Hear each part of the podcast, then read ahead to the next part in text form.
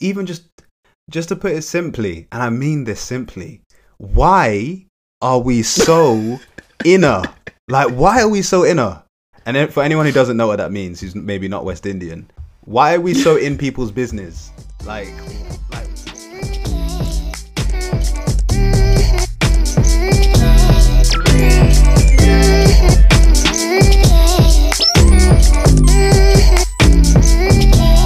cool. Let's do this. All right.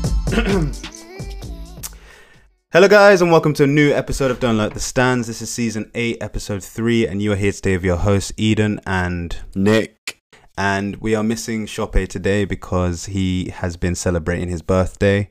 So we decided, you know, let Shoppe celebrate his birthday. We're recording on a different day and everything, but you know, we're gonna go forward and just record the podcast podcast as always. Um, but Nick and I were just talking about how tired we were from celebrating Shoppe's birthday. So we're gonna try and bring our energy up for the podcast. Um, but yeah, special happy birthday to Shoppe. We've already sent all of our love and everything Yes. to him already. Um, but Mhm. yeah, it was a great night full of music and all the above. But yeah, shout out to Shoppe. Glad it's his birthday. Definitely. Glad he was loved and all the above. Big shout out to him. And he's getting a break, which is good because you know he always talks about how tired he is and everything. So I hope he's resting up somewhere. Imagine he's not, but you know, yeah, we'll see. Nick, how you doing? I'm good. And yeah, just want to wish an extended happy birthday to Shoppe. And obviously, it looked like he had the funniest night of his life. So that was good. Um, yeah, I've been good. Bank holiday weekend has shattered it out of me. First one of the year. Um, so definitely trying to prioritize rest this weekend. Um, I've had the enjoyment. now it's time for rest. Um, and the hot weather, I just think so many things happen at once. Like the the weather, just it's an adjustment to everything for everyone. Um, especially in England where we don't get it as much. So it's definitely um been welcomed, but it's just a lot having outside being open, events going on, it being this hot. It's not even that hot to be honest with you, but how England heat kind of acclimatizes it gets really um humid really easily. So it's just all of those factors together, just getting adjusted and making sure you're keeping hydrated and all of that. But yeah, it's it's been a good week. Honestly, been a good week. Good end to the week, and uh, we've got a short week next week, and apparently another short week the week after. So Wait, why? God, it's about to get messy. Wait, why do we have another short week? Um, so obviously this extended from Bank Holiday Monday, um, this week, Yeah. and then apparently May we've got two May bank holidays. yeah, I think the first one is yeah, so it's just run along really quick. so we're lucky. So yeah, no, yeah, I hear what you're saying about the hot weather because I can't believe I was actually outside in a cardigan. Like, yeah, I, I know for anyone outside of the UK who's like, you know, you might see our weather. I don't know. You might just see our weather in like music videos or something along those lines, and imagine that it might be quite warm out here sometimes. We experience a lot of cold in this country, a lot. so whenever Yeah. the sun's out, we Yeah. literally have to run and grab any form of vitamin D that we can get. And yeah, I, I was outside in the cardigan. Nick was outside in the blazer. Um, we were Yeah. outside without coats, and it was very, very different to our everyday lives. So yeah, but yeah, no, I, I echo what Nick is saying. Like the the the the bank holiday was like really relaxing for me. Um, I feel Mm. like I'm hearing a lot more conversations about doing things in summer, getting out and enjoying, and all the above. And I just feel like, Mm. in contrast to the last two years that we've all had, where we were kind of like Mm. stuck indoors and like worried about everything and just in a constant place of fear. It's just really nice hearing so many hopeful conversations about, you know, let's go to this country, let's go to this location, grab lunch, or let's go to this place, grab dinner, or like even let's go to this day Mhm. party. Like, I'm Yeah. excited for summer, and that is something that I haven't felt in a while. Um, two years, but Mm. even still a while. Um, but yeah, just super grateful at the moment um, to even be here. Um, you know, recording this podcast after being so tired. I agree. but at the same time, you know, summer looks like it's going to be good this year. Fingers crossed, knock wood, all of the superstitious things that you're supposed to do. Um, we Yeah. hope it's good. Um, but yeah, We do. We should do. You were saying it the other day. We should do roti in the park one of those weekends. yeah, yeah. No, that's live. Like I haven't had. I was telling Nick actually when I saw him on Was it Friday? Uh, Nick, the days in my head. Yeah, Friday. Was it Friday? I know Friday, Friday slash Saturday. Morning. Yeah, Friday. so when was it? Fr- wow. Um, so when I saw Nick on Friday, I was saying to him that we haven't, I haven't had roti like a proper proper roti since February 29, 2020. 2020? Yeah, 2020. And I'm just Yeah. like, I've really suffered. like, like really suffered. Babylon is Yeah, really suffered. Not like the proper roti, you know. But um, yeah, we need to do that soon, man, because it's been way too long. Like those casual things, like going to the park and just eating and chilling, man. That needs to start happening a lot more. Yeah. so as the sun comes out, we need to do that a lot more, man. Um, first and foremost, before we do that, I realized I forgot to do something at the beginning of the episode. Um, I want to give Which a was? shout out to Rashmi. So Mhm. Oh yes, yeah, yeah, yeah. yeah, so at Shoppe's birthday, we were approached by Rashmi, amazing artist. She's got great work. I don't know if it's public or anything like that, but she does these really cool watercolor paintings of like animals and stuff like that. But she came up to us and was basically just really like showing a lot of love to the podcast. She said she listens to the podcast when she's working and that, you know, the podcast has helped her get through some really boring days. Oh, I'm to my voice. Some really boring days and all the above. Um, so yeah, we just wanted to send some love to Rashmi today and just say thank you so much for listening to the podcast and all the above. Um, and yeah, just want to say thank you um, to everyone who Thank listens to this podcast. But Rashmi, today we want to say thank you to you. definitely. But what we'll do, we will jump. Actually, no, sorry. What we'll do is we'll leave a space for the listener. So, all the listeners out there, we Yes. hope you guys are good. We hope you are enjoying your bank holiday. Happy Easter. It's Easter Sunday at the moment where we're recording this. Mhm. Um, so happy Easter. We hope you're enjoying your Easter. We hope you're, you know, eating your fish or eating whatever you eat. Even if you don't celebrate Easter, we hope you're having a good day. And um, we hope you Mhm. enjoyed your bank holiday as well. The whole country in the UK, we just needed a break because of all the foolishness that's going on right now in like the news and like, you know, loads of conversations that I won't get into because this is a space where we're trying to keep it, you know, light and all the above. Um, but yeah, hope you guys are good. Please make sure you eat, drink, take some moments for yourself if you can. And what we'll do is we'll jump straight into the music section. So let's go. I'm going to pause you for literally five seconds. If you could rate this podcast five stars, you'll be helping us out in incredible ways that we wouldn't be able to describe. If you could also subscribe to us on Apple Podcasts or Spotify, it helps us let the big guys know that we actually have an audience and we can continue to grow as an independent podcast and bring music culture to you on different levels. So please, guys, subscribe and review the podcast. Love always. Back to listens.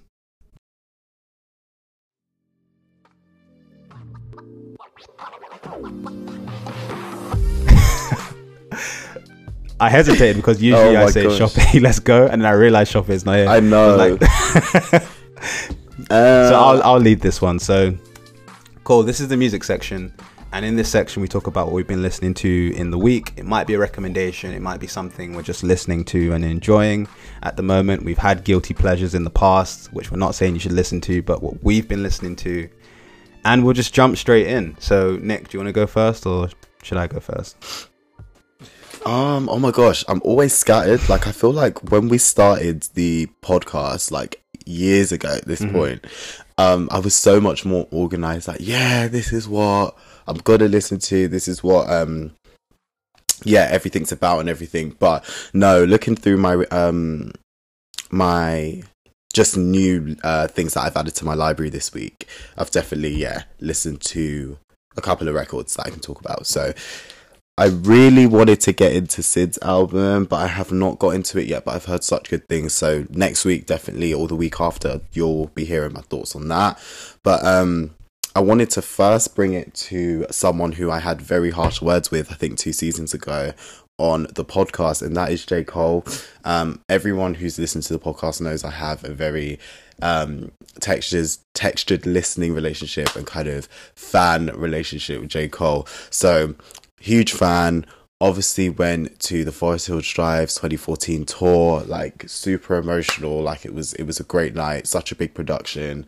Um, so many of uh, Dreamville opened up for him, and it was it was really good to see all of that. And it was yeah, it was a great, it was a really great showing. To be fair, um, and you know, over the years, J Cole has changed, like I have changed, and I feel like his last album um, was released after the Noname stuff, um, the Noname kind of controversy and like loads of the kind of misogyny claims and all of that kind of stuff towards Noname. And i listened to his album i did because i'm always going to listen to an album. The off season was the name of it and it was released weirdly enough last year. Like time feels so short and so long but yeah it was released um midway through last year.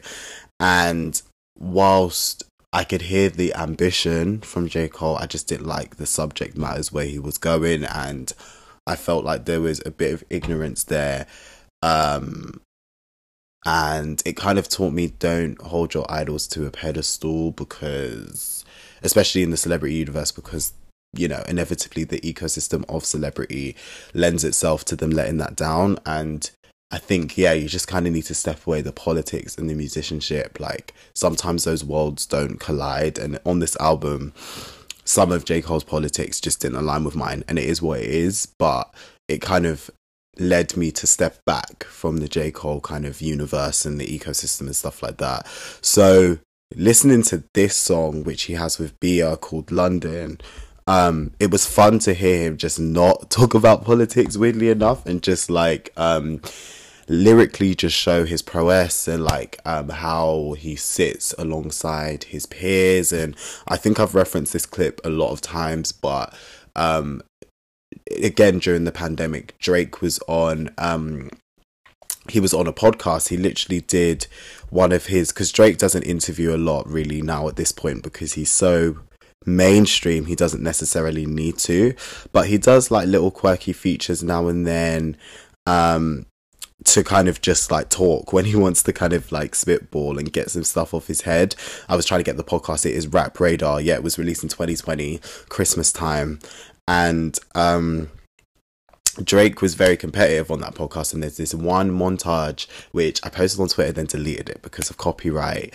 But um, essentially, he was like, "Me, J. Cole, and Kendrick, we are the top three. We're gonna see this decade who." Is going to remain, you know, the sole bearer of hip hop, who is going to be the one who outlasts who um one another, whose material is going to age the best. All of that. He was just alluding to the fact that he's ready for competition. It's go time. It's basketball season. It's the last quarter. Like, let's go. And it was kind of like they're all they each have a friendship with one another. J. Cole being in the middle, like he's friends with Aubrey, and then you know Kendrick, like he's got he's the one in the middle. You know, obviously Drake and Kendrick have that real rivalry where they just there's this unspoken shit. But yeah, with um back to London, it was nice to see J. Cole still in the 20s. We're in 2022 now and he's still really competitive. I feel like he's been on his feature game like the last two years, like really kind of embodying getting outside of his own ecosystem, being the self producer, being like all in one, so protective of his material, and he's almost stepping out, trying different flows. You know, Young Thug, he's done two collaborations with, um, you know, um, 21 Savage, two collaborations with, one of which got him his first Grammy. You know how I feel about Grammys, but still just acknowledging it. And um I feel like yeah, this is it's it's it's exciting to see J. Cole not always talk about politics and kind of just flow, which I feel he did effortlessly with Bia.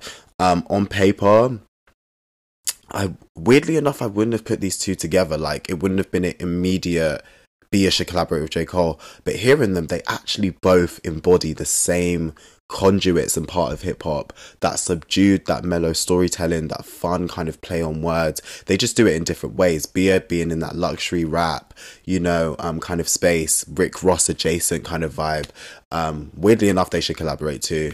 And um j. Cole existing in this kind of poetic subdued storytelling um life ruminations wisdom um you know just experiences of life, um, wherever they may fall. But saying that, I think the two worlds came together really well, and I think J. Cole knows how to have fun on records now. He's really kind of let himself go, and I like that side of him. And I feel like the visual was great. The fact that they both came to London, Unknown T was in the visual. There were um, what is her name? Leomie was in the video. Leo, the the fashion girl in London right now, Leomie, and it looked just like a luxury rap video. And it's like, yeah, sometimes we want to let go and have some fun. I definitely want to hear this at the day parties, which Eden and I and Alex and all of them lot will be going to shop as well. Um, this summer, I definitely want to hear that song. Um, visual, really high budget, made the Thames look accessible like which is hard to do. Um and it, it, you know it just really kind of obviously it's a toolkit that's been done before. Diddy's done it you know 50 cent in his era's done it the luxury rick ross always does it now. But they just made london look really cool. Mm. like they made london look really nice and really cool and like they shot they shot light on um the Unknown Ts and stuff. They were in chicken shops all of that. I was like i love this is what represents maybe the last era of london the 2000 2010s mm. to 20s it kind of embodied that kind of even the top boy feels there was kind of it felt kind of like top boy as well in some of it as well I, I wouldn't be surprised if parts of that were on the mood board mm. and it kind of just really yeah, it was fun, man. It was really fun. Um, Bia went viral again this week for um her line about Shoreditch and not being in Shoreditch, you were in flannels mm. on Oxford Street. Love Shoreditch got shot for one second. I know she knows, like I know it's dead Boy. in Shoreditch right now because mm. you're not filming in Box Park. okay, like no, and Shoreditch House, nah, nah, nah, nah, nah, nah. But um, nah, Bia fun. It's fun. It was fun. I love her. Like I've always loved Bia. I think she had a moment last year on the BET Awards where you know it was a bit too subdued for the stage like it was a bit too relaxed. But you know what? I've always understood bia. She was on a um a show i think it was called like sisterhood of hip hop years ago that i used to watch um on mr world premiere shout out to that og platform but um she's really fought for the, her position now and she's been through Pharrell's label. She used to be signed to his, then she's been signed to Sony for ages. So I've been literally watching her journey like on the side, like, oh, what's Bia doing now? And I think her last tape, um, which she released last year, it, um, it features a Kelis sample on it as well. Um, it's called For Certain. I'd recommend the deluxe edition. You know, Lil Jon is introducing the record, Lil Durk's on it, um, G Herbo, Sevyn Streeter. I think she's really diverse and I think I love what she brings to rap. I love that subdued. She can still bar, but she's just really relaxed. So I love Bia. I love what she adds to the table. Luxury rap can exist, you know rap isn't all about politics, even though its origins lie in there. Sometimes have a bit of fun, and I think Bia brings that. She makes women, you know, feel empowered, you know, like a boss. It's kind of like the Rick Ross effect for the women. Um, even some of that like Foxy Brown, Little Kim, I know we bring them up all the time, but like the big fur coats, she's carrying that legacy with her as well a little bit too. And I think I just like it, man. Just you don't have to always be going like Eminem, your veins popping out your mm. chest to make an impact in hip hop. You know, even Busta Rhymes, like you don't have to be going. I love Busta, but you don't have to be going that far to make an impact. You can still bar and be subdued with it. You know, Snoop Dogg did it. B is doing it now. Mm. You know, I love it. I love it, and I love her presence here. I think this is what I'm talking about when women in rap can look so textured and different. I want all of them to be there. You know, because B, is great. She honestly can bar. That BET award performance she learned from. She even tweeted, I'm learning from this. So when she got clowned, she could take it. Um, she could take it under her chest. Unfortunately, didn't couldn't support that song with Nicki Minaj. Like I did hear it, but I couldn't give you the streams just because of Nicki. It's yeah, the rape claims, all of that, and yeah, all of that. Can't do that right now. But um, Bia, love you can't wait for the next project. And J. Cole was so great visually and um, what he added to the verse because some features don't add great quality verses to songs, but I think this was one that was a match made in heaven. So shout out to her and shout out to him. Um, so yeah, that's that. Um, another woman uh, who's just signed to TDE. I just wanted to add oh, something oh, to that because um, it's really interesting the way conversations come around um, and with regards to London and the way that London is kind of depicted in the music video and just engaged with. Yeah. I was having a conversation with my brother about um, Goldlink recently, and we were talking about mm. diaspora. And um, particularly, I was saying how I find it really interesting the way that people engage with London and how there are certain levels to the way that they engage with it. Like I feel like the way Goldlink engages with London, it's in a very authentic type of way. Like for example, he has songs with Mm. Haley. He has a song called No Joke Ting, and like uses Mm. some of our slang in kind of his titling.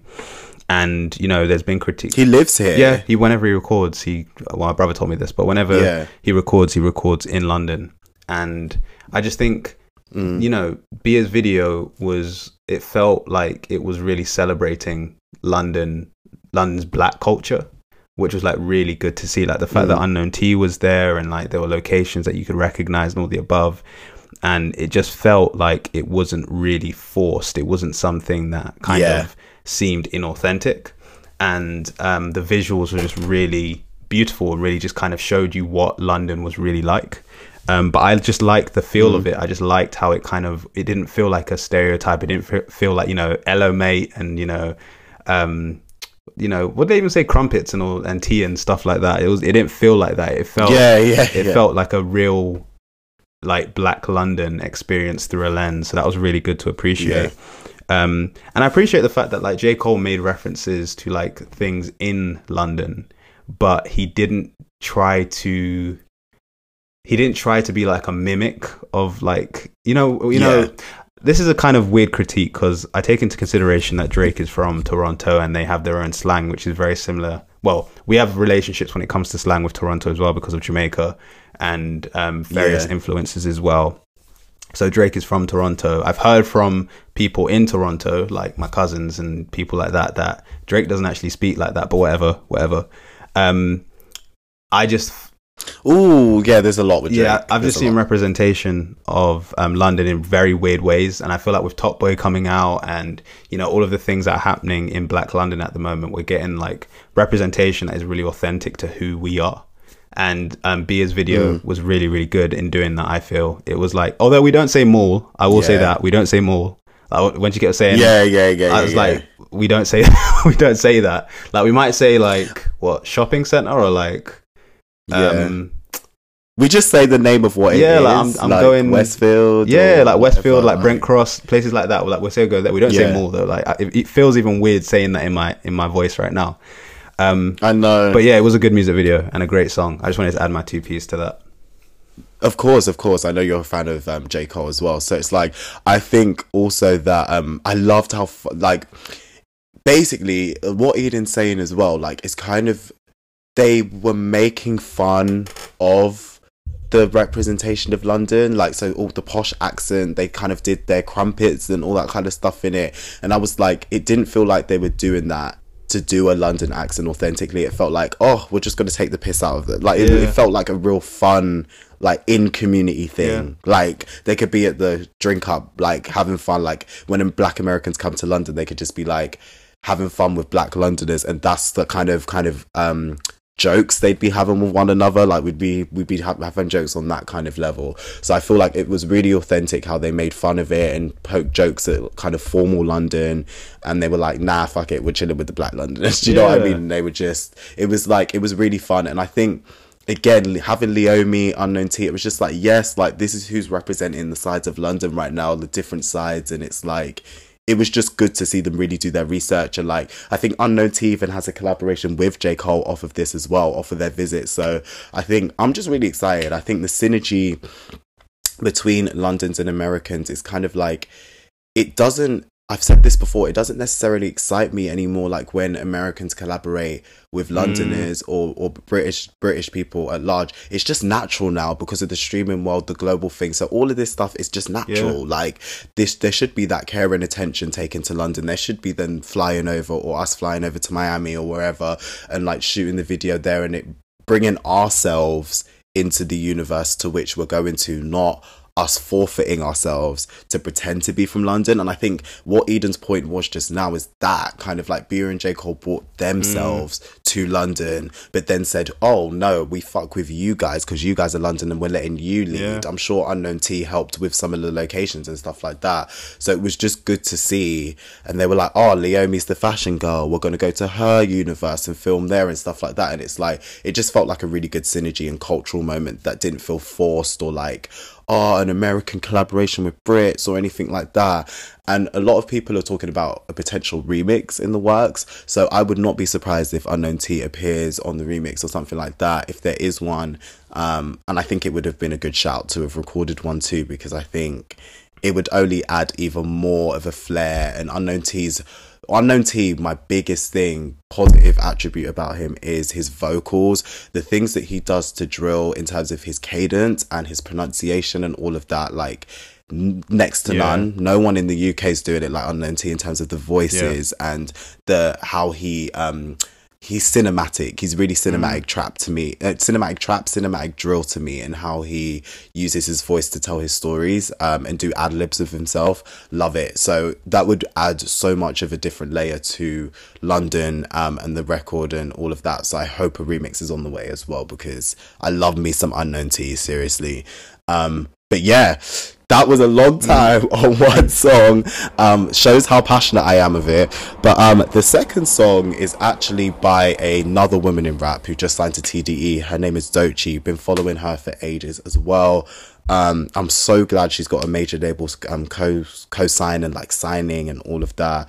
Um, and sorry, before we talk about Doechii, um, just talking about who she featured on, which is Isaiah Rashad's um, latest album. I wanted to shout out Isaiah Rashad because I just saw he performed at Coachella last night.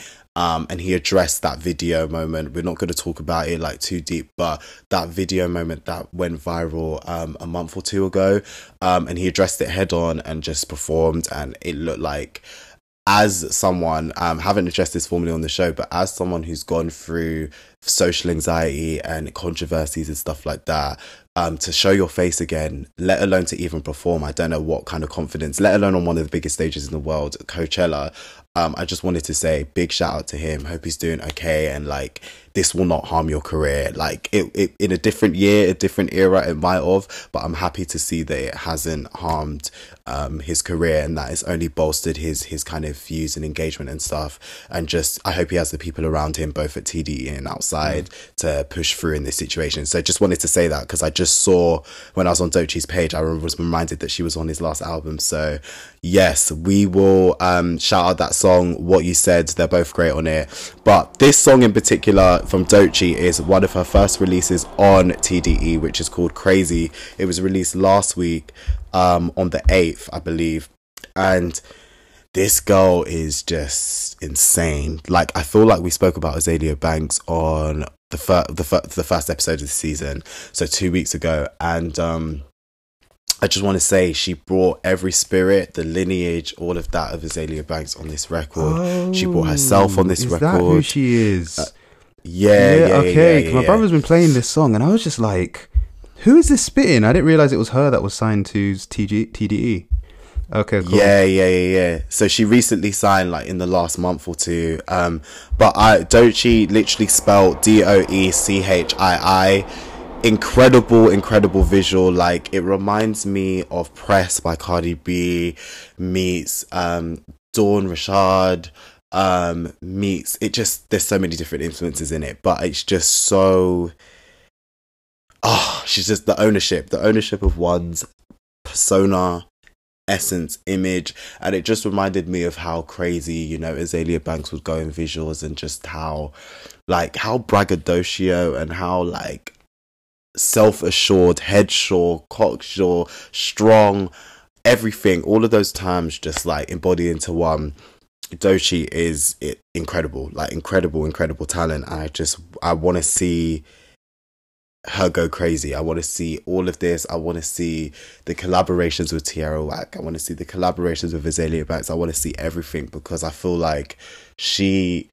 We need to give her what hip hop didn't give to Azealia Banks in terms of the platforming, in terms of the push, in terms of the, you know, putting her in every space and all of that because I think the talent that is is just embodied in this woman like I feel like if we get the proposition right she could be incredible um I know that in one of her interviews on the Grammys carpet Doja Cat did um commemorate her for just who she is Doechii and all of that so let's get a collaboration let's help her get to where she needs to be as well Um, but yeah, that was Doechii Crazy. I would definitely recommend that as a starting point. Um, and then I would recommend um, one of her projects called all the Places um, You Go, all the Places You'll Go, or the song I believe. That's one of her greatest songs. I'd say Black Girl Memoir's good. I'd say God is good. And I'd say What's Your Name is good as well. So basically, just go and listen to that whole tape that she released before she got signed to TDE. Um, yeah, just incredible sounds, incredible music.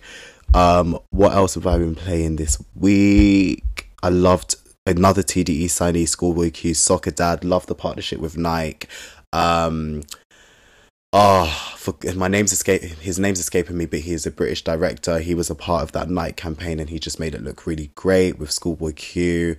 Um, so yeah, Nike I know Schoolboy Q is into his golf now. He's definitely taken another pivot, and I'm just like, um, I'm excited to see what he does, like what he continues to do in the world of maybe sport um, and music as well at large. I just think, yeah, it was a good collaboration.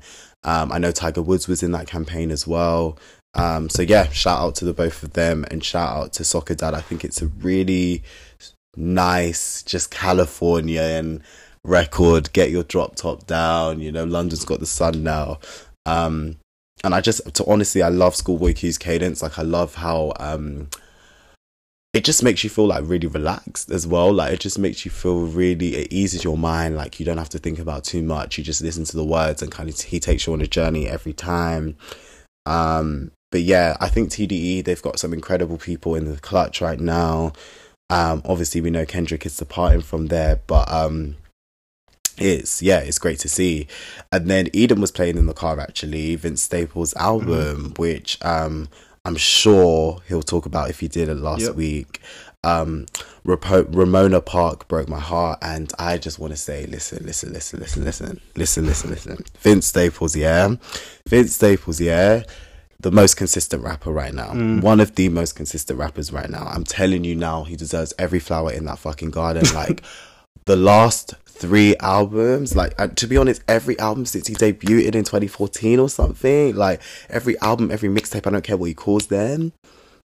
Nah, mm. you you guys contemporary rappers just saying it's consistent. I'm so sorry.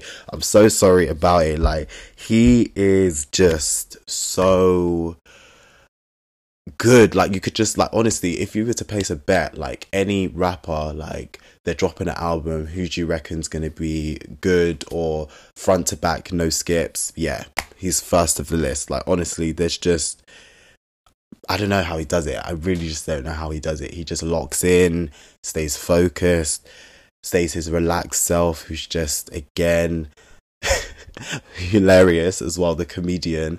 Um, and just gets it done. Spitballs, amazing albums like what he's talking about, how he talks about what he's talking about, how he raps about what he's talking about, who he uses as producers on the albums as well. I'm just so glad that Vince Staples is still here. Like honestly, it's so amazing to hear um a rapper who is so in love with the passion that they'll always deliver quality. Um, he made a mustard production not sound cliche mm. Or boring. Like, and mustard, you know, let's talk about mustard. He has he's had a huge career. Obviously, helped hip hop and R and B at large. Obviously, LMA is the um one of his most recent successes, but. Honestly, like sometimes Mustard's productions, especially with YG, like they just sounded a bit played out. Mm. I'm not gonna lie, they did just sound a bit played out, but now it looks like he's you know, re kind of taken some time to pause and just recalibrate, come back. And I feel like, yeah, with this on this this particular album, I think the songs that are produced by Mustard um were really good. Like I, I wasn't really shocked. I wasn't really I'm taken aback by it. I think it's back bang bang that, sorry, get my words mixed up. Um and yeah, honestly, Vince was able to make it sound like a fresh production from a new hip hop producer. To be honest with you, um, still you could still hear that it was a mustard production, but um, yeah, I just like what he did with the record as well. Um, I'm not gonna hone in on this too much because every song is not skip. Mm. It's a non-skippable. Um, I just love obviously Free the Homies, Lemonade, Ty Dolla Sign obviously um, is on there as well. I loved Rose Street. um, and Mama's Boy. But that's everything because I think we can go on for ages about what I've been listening to this week. I'll be back with like Syd, what I think of Syd's. I'm sure I'm gonna love it. Hopefully, fingers crossed because I love Syd's voice. Um, but yeah, Vince Staples out of everything. You have to go run that up right now. Um, especially in the sun. Hopefully next week it looks like it's sunny. Just get your dose of Vince Staples, man. 16 songs and you haven't bored me. Come on yep. now. Like it's a no brainer. It's a no brainer. But um Eden, what you've been listening to, good and bad, if there's any, um, Oof. and just let us know. Okay, cool. Um, cool. I'm gonna follow your train of thought, in it because Vince Staples was on my list of um, albums to talk about. So you pretty much said everything, to be honest. This album is incredible. It's his fifth studio album um, from everything yeah. that he's released. Vince Staples, the self-titled album, was incredible. It was probably the oh, one that I heard most people that I know speak about. Shout out Tony Supreme because he's been going off about that album for a while. Um, but this album, Ramona Park Broke My Heart, is incredible. And for the same reasons that Nick said, like he's able to make, you know, the song Magic with with Mustard so so catchy and it doesn't feel generic. You know, exactly what Nick said. It's it just sounds like a song you can just cruise to. And mm. um, mm. I love the music video as well. I love kind of Vince Staples and Vince Staples and everything that he's doing in his kind of campaign. It feels very authentic. It feels like very funny. It feels very natural. Um, I like I like how kind of outspoken he is and where he communicates from. Yeah. At least when he when he speaks, it sounds like he communicates in a way that doesn't sound media trained necessarily. Um, exactly. It just sounds very real, and that comes across in his music as well. Um, there's a lot of kind of comments on, you know, in the very first track, he talks about how he can't bring everyone with him to like riches, can't take everyone out of like poverty and all the above, and he just has to celebrate the moment in the way that he can. And I feel like that's very, very um, kind of mature of him to admit because you know one thing we don't talk about enough is about all of these young rappers that are suddenly passing and you know um, mm. Trying to live a life where they can make money and maybe stay in the same area they grew up in or you know move out and then get called a sellout because they've moved out and all the above. But um, yeah. Vince Staples is just an example of somebody who kind of has grown up in Long Beach, um, California, and he is kind of making money, but still looking back like, okay, I, I, came from this place, and I want to talk about how I came from this place, and you know, I'm blowing up now, but my heart is still in this place, although it broke my heart, which is the name of the album. Um, and it's just like a really personal album. It just feels. It reminds me, although I don't like making um, comparisons because it's its own version of art in its own way. It reminds me of um, Good Kitty Mad, Good Kid, Mad C. Um, so it reminds me of the, of the Kendrick album, just in terms of feeling, because you know, there's the little interludes where the woman is talking about. I don't know if it's a famous woman, so I apologize if she's famous. I just don't recognize the voice. But there's a woman talking about um, kind of like what right and wrong is, for example. So she was talking about how bullets don't have names, and you know, she thinks that shooting someone is wrong, but she looks at the overall structure of the environment that she grew up in, and she's like, if you don't have any food and you need to get food, like, what else are you gonna do, really? And I feel like that's a really good yeah. kind of breakdown of what good and bad are in society. Like we look at um, how people behave in society who are poor, like say they steal something or you know they they break into somewhere to make money to feed their family. You know, we think of that as bad behavior, but we don't really look at how society and like the governments are really taking money away from people and how people are suffering mm-hmm. at the end of the day and they're just doing what they have to do to get by and although, you know, we can critique it and we can say whatever we want to say about it, until we've actually lived their reality, we can't necessarily speak on it. We can't judge it. Like I would, I, I personally really struggle with looking at someone else's pain and then kind of being like, you know what, why are you doing this or why are you doing that? Like, I'm not saying I haven't yeah. done it before. I'm a human being at the end of the day, but at the same time, you know, when she spoke about, you know, I think that this is wrong, but at the same time, I have compassion. She didn't say compassion, but that's what she was kind of describing. I have compassion for why this happens in this neighborhood.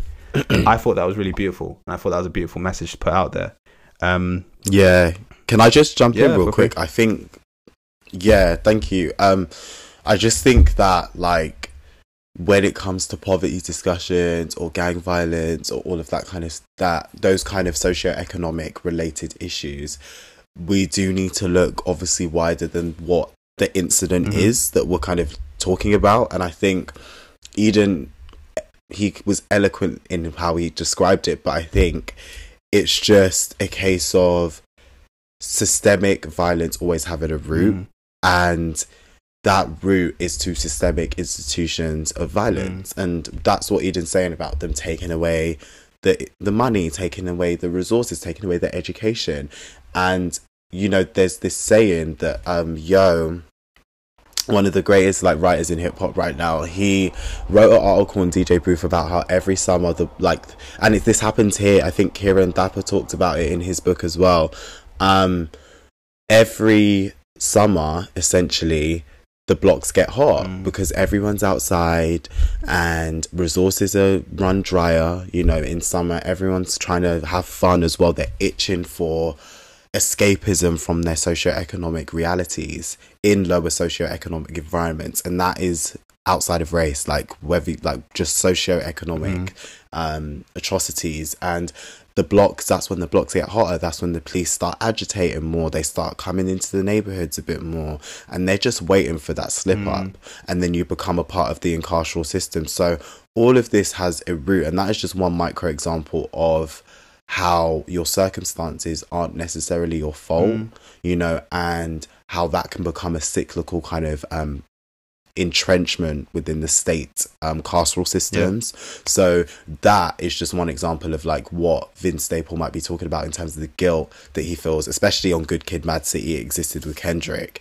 Um, and that is kind of the par- parallels of how one thing can have a chain of causation onto another. But just wanted to jump in there and say sympathy and like understanding in those realms are paramount. And i think what eden was echoing just now is like part of that. And i think it's important to you know listen to what our rappers are talking about because it's it comes mostly mostly mostly from real circumstances mm-hmm. or watching real circumstances happen to Yeah. them but Yeah, yeah, because I even um, Central Cee spoke about this on Ungrateful. Was it Ungrateful? Mm. It might have been Cold Shoulder or, or Ungrateful. One of the two songs. He talks about how he has kind of like survivor's guilt from making it and leaving behind his people in kind of West London. And um, you know, it's something that a lot of rap- rappers talk about: making it out and then looking back and either going back and just seeing how nothing has changed, but everything has changed for you. And I imagine that must be really difficult to deal with because you know i agree I, this is me kind of trying to empathize with a situation I've never been in. But I imagine that when you make money and a lot of people's situations can be um, made more comfortable with money, that must feel like a lot of pressure. Like having the resources to help someone feed their family or fix a roof or a leak or, um, you know, support them in a way that they aren't getting from the government that is allegedly supposed to be taking care of them. That must be a lot of pressure for someone. Um, so Mhm. especially when you're so young as well, with the Vince Staples, the Central Cees, um, the well Kendrick was yeah Kendrick as well. Um, so many artists talk about the situation where they leave, let's quote unquote, the hood, and they go to the suburban cities or they go to the places where all of the rich people live, and it's almost like you just have to kind of turn ignorant towards the, Mm. the place you grew up in. Um, and it's funny because you know, I imagine most people kind of think at a young age, or you know, they might think at a young age that you know, if I ever make money, I'm going to change everything. And then when you're introduced to the system and realize that certain things are the way they Mm. are intentionally, you start to realize it's Yeah. not as easy as you thought it was, and that is that's another conversation to have to be honest because that's more to do with why people are put in places, why people are made poor, why, you know, all of the above is happening and who is benefiting from that. So that's a conversation I think needs that that I see it happening. It's, I'm not going to say it's something we don't talk about, you know, that whole saying of what did they say like Nick on on like social media and stuff like that? Oh, like um, we don't yeah. talk about X yeah. enough. We don't like, talk about this. Let's. Why does no one talk about like that? And I'm just like, just Google it or search on your search bar. Yeah. It's right there. The books are right there. Like the documentaries, if you can't don't want to read, it's right there. Like, yeah, because people have spoken about systemic racism. They've spoken about honestly, like, come on now, but even Eden said it. Kendrick Lamar, like Kendrick, been spitting about this. Ice Cube, come yeah. on, like, come on, yeah. come on, come on. But yeah, but it, sorry, it was just God. good to get kind of an example from someone from today's generation because there's this agreed, still, there's agreed. this conversation about things are changing um, for you know the poorest among us, but you know we're not seeing that's the case. Even in the UK, that's something that's happening in the UK. Yeah. Energy bills are forcing people to make sacrifices where they sometimes might have to choose food or heating.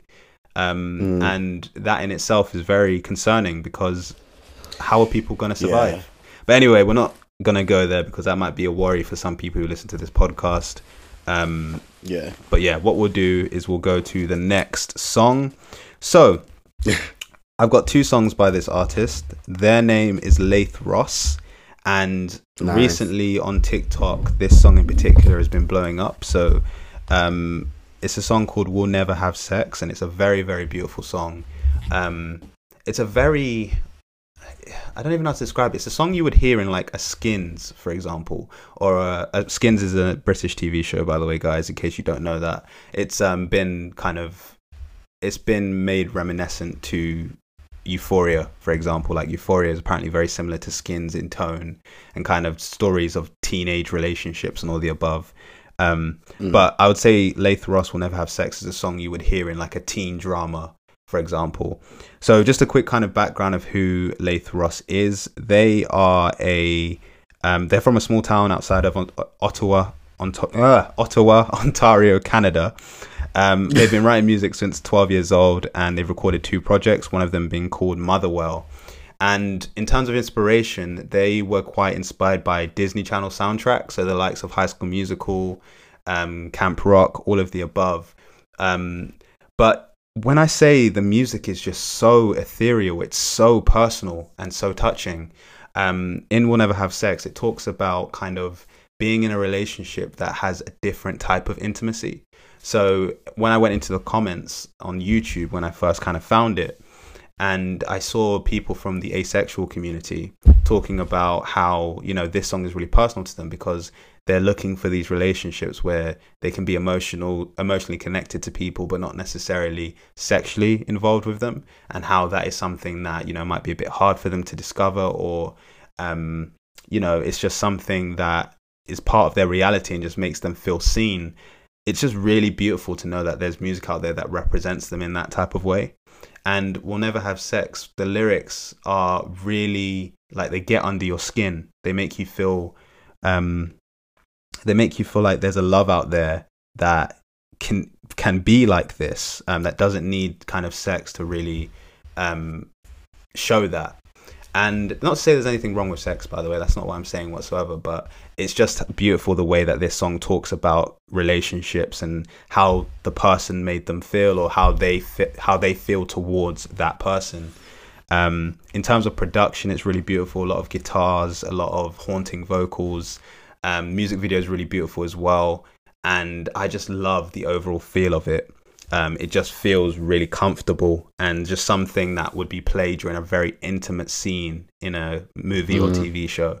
So I'd say check that out if you're feeling kind of if you want to feel the feels, this is the song for you. Um, we'll Never Have Sex by Leith Ross. And they've got another song called I'd Have to Think About It, which again, very similar in terms of tone. You can hear the inspiration behind um, like Disney Channel songs they were talking about. Um, I'm not saying it sounds like the generic kind of Disney Channel track, like High School Musical and stuff like that, but the feeling you get from those shows, like you know, maybe you might want to be in the show, or maybe you kind of have a feeling of nostalgia from those shows. Those that's the feeling that I get from this music, and you might get. I don't want to say you will get it because I don't want to miss missell that to you, but you might get that feeling from this song, these two songs. Um, so check out Leith Ross will never have will never have sex, and I'd uh, I'd have to think about it. next we're gonna go to Tay Iwar, Love and Isolation. So this was an EP. Um, I have to double check when it was released. Actually, um, I believe it was released two years ago, but I might be wrong. Love and Isolation. I'm just gonna edit this out one sec. Tay Iwar. Yeah, this project was released 2021. Sorry. Um, so some background on Iwar. He was born in Lagos and Abuja, um, and was born to musical parents. Attended classical music schools, and you know his parents loved jazz, reggae, soul, blues, and various kind of genres that you know most of our parents, if you're black, you've listened to growing up as well. Um, I was just really interested in his background because it's the first time I've really heard of like a Nigerian artist, and that's this might be my own ignorance, which I'm addressing as well. Kind of growing up in a household where they're encouraged to take on music because he actually wanted to be a lawyer, and his parents were kind of Yeah. pushing him more towards music, which I, from my own friends' personal experiences, and kind of even um, listening to Tems and talking about um, her experiences growing up in a Nigerian home and all the above, um, it was just really interesting to hear his experience was the opposite in a way. Um, and he makes music to this day. He just kind of his calling was towards it, and his parents pushed him towards it and really supported him in it as well. And his music is amazing as well. So, Love and Isolation is a very beautiful project. Um, it's about five songs in total, and it has features from. Apologies if I pronounce this incorrectly. So, Azza, Zania, Manasseh, um, Lou Val, and Insightful. These are all individual artists I haven't listened to, but I thought I'd just give them kind of a shout out quickly.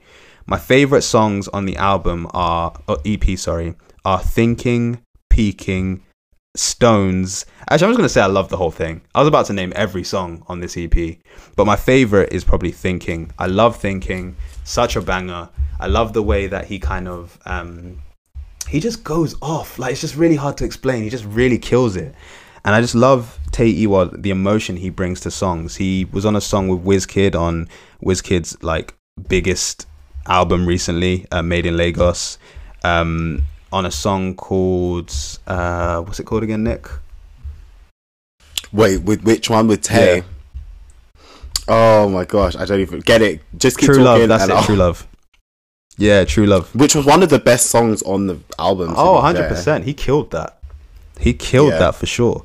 And I just and I to be honest, I go to it more for him than Wizkid, which I know is blasphemy. I know it's blasphemy, but I love Tay Iwar. I love his music. Wizkid is amazing as well. Don't come for me, please. I beg.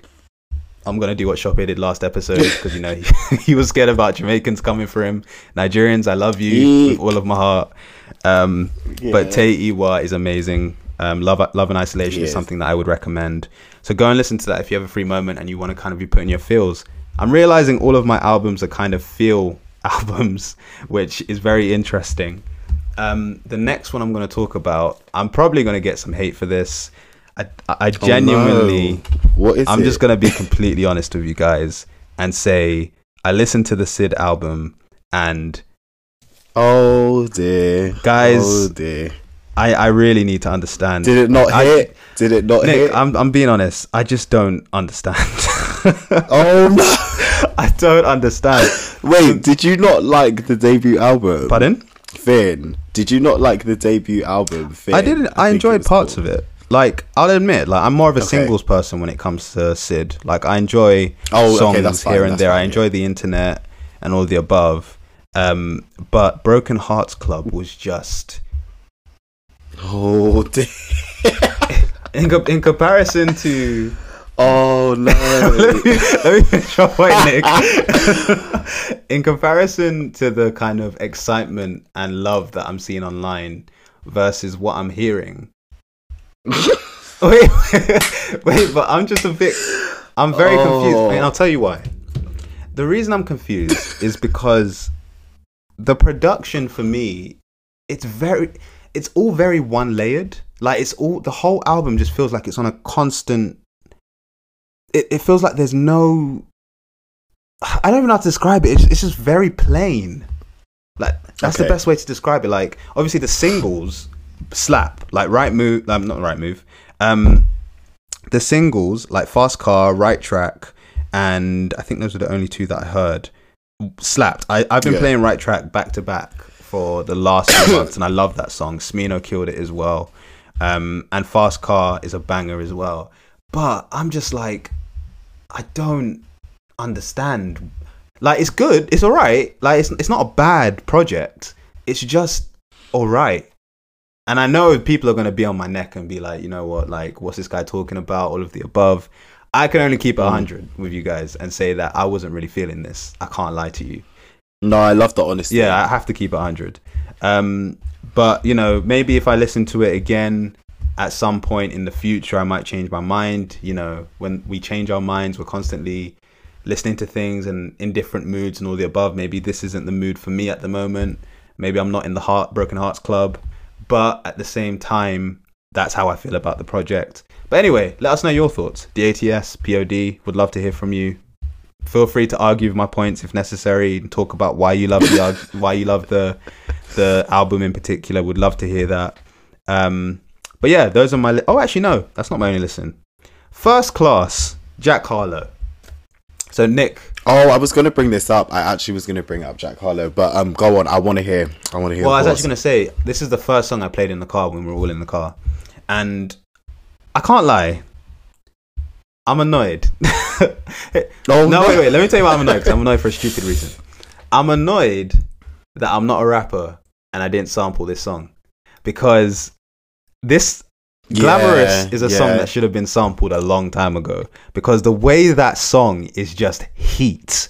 Like the way Mm. I've been listening to ever since it's come out. Fergie did what she needed to do on Fergalicious.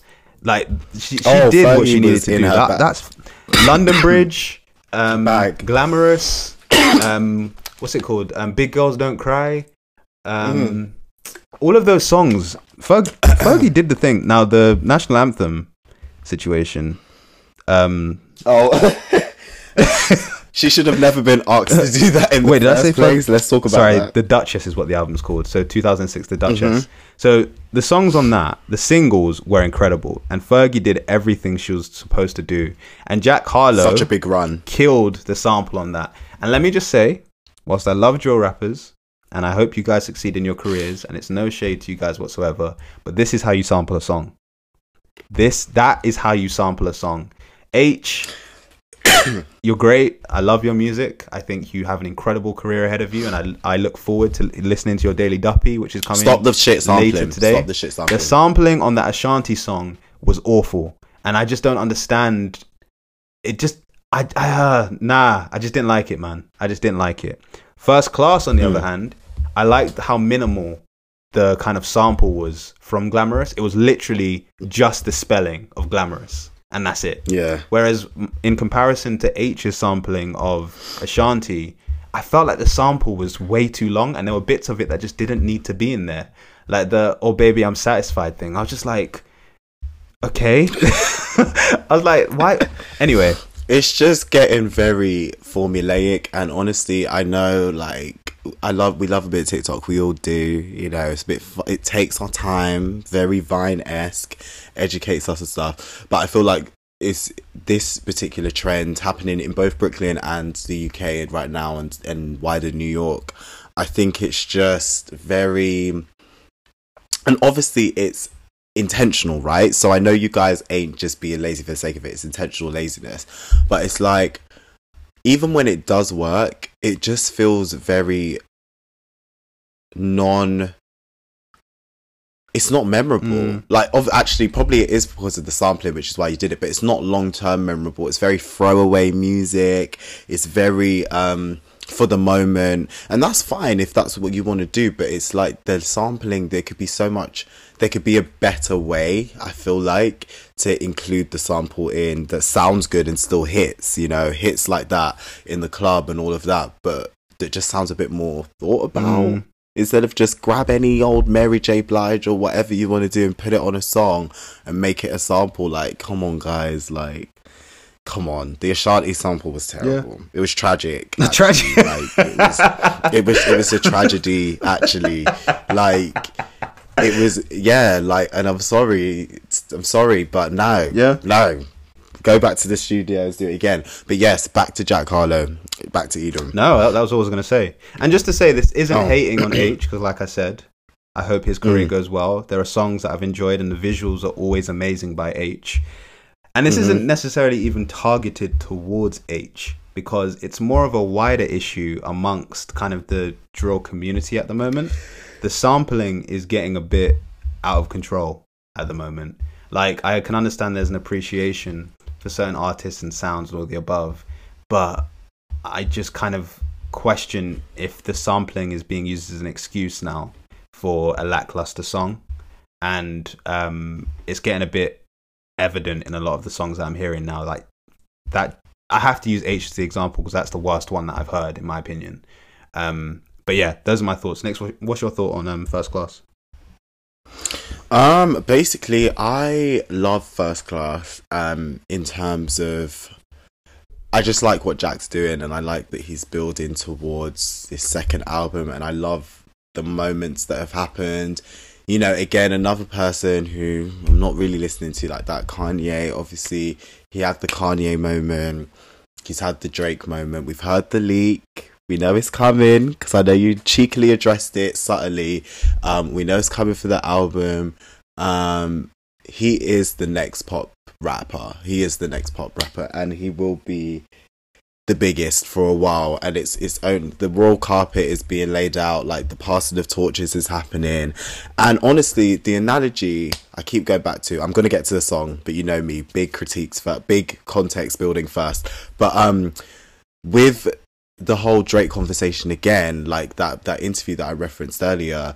Um, I've said this to Eden, I've said this to Shoppe, I've said this to everyone I talked to about Drake. Like this decade is gonna be the passing of torches where the next generation comes and takes that center spot. Like this is the moment, it's happening to be honest, it may be happening right now. I just need a bit more from Jack to know if he is the one. But there's definitely a moment where Drake's position will become vacant or will be beginning to become vacant and he'll step back into the elder statesman kind of role, the Jay Z kind of role, and all of that. And I think Jack is doing the right things right now to position himself to take the spot. And and that may make people feel uncomfortable for other reasons which you know we can get into on another episode. But i think yeah first class all the singles. I said when what's popping dropped that jack is going to be here for a while. I'd listened to him before that and i was like this is the moment now. He's going to take it and run with it. And he has like over the pandemic he really has changed his circumstances and he's changed his career. So i think the sampling was great. I think it wasn't too um reliant on it to kind of carry the song. I think they changed it up. They changed they distorted it a little bit. They yeah it definitely worked in the schism of what jack was doing. I think jack is very one of those laid back rappers as well. Um i'd love to hear him like obviously i said this with Bia, you don't have to be this kind of rapper but i feel like he's got it in him where jack can just go real crazy and just give you something something. I want to hear that. I just want to hear how he would go crazy if he was to go crazy and just just give us that. Even big sean who's really relaxed like has done that on paradise. He's just gone crazy you know you know when big sean goes crazy um every now and then you're just like oh shit he can actually he got it you know he got it in that competitive way as well. And i think jack's hungry for that too. So I'm eager for this sophomore album. I think this is going to be the album that takes him to superstardom, and the singles have been great so far. So shout out to Jack. I think it's um yeah he's doing all the right things right now. So I'm curious to see what's on this project coming in the next two or three weeks. To be honest with you, so very close to us, but I enjoyed it. And what Eden said about drill rappers is very true. Like, let's not be lazy with our samples. Yeah, exactly. And I'm quite interested. You know, I don't know if I see Jack Harlow as the head of the next movement or like kind of taking Drake's position. Um, but what I will say is I do see similarities in the way that Drake operates with like the parodies of himself. Mm-hmm. Like, for example, the stuff that Jack Harlow's doing with Drewski now, and a lot of the kind of comedic stuff he's doing on social media and YouTube and all of the above. I can definitely see that there's there's a following there that kind of appreciate him for his kind of comedy or even his charm. Like we've seen that a lot of people The charm. are kind of attracted to the way he kind of like maneuver himself in conversations, looking at the Saweetie situation or um, Mm. even the um, Amelia situation in Chicken Shop, for example. Um, he's very suave, and Drake kind of it's a very it's a formula Drake has used in the past as well. Um, Mm-hmm. Think he actually came to the UK as well, so there, there are similarities, like in the way that he operates and the way he engages with different markets across the world and all the above. I don't know. I, I just kind of, when I think of the next generation and who's kind of leading at the moment, I do think of the Vince Staples.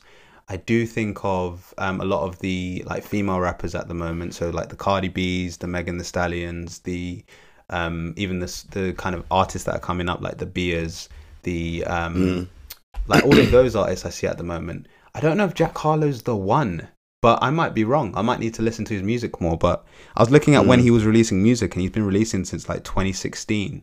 So he's been in. Oh, he's been in it, mixtapes, Yeah. all of that. Like he's done his time. It's it's he's done his years. You know when they say like ten years or like something until you become popping and stuff. He's definitely put in the work and he's been consistent Yeah. and he's worked on his image and stuff. So Yeah. yeah, I'm quite intrigued. Like, obviously, I, I trust Nick when it comes to like viewing these types of things because you've done all the research and you kind of you're aware of what people are currently listening to and the conversations you've had. I imagine he's popped up quite a lot. So I'm quite intrigued to see what happens in the next few years. I don't know why I feel slightly sad about the fact that the Drake era is coming to a close soon. Although I know there have been mm. situations where I've been called a Drake stan. That's not the reason why.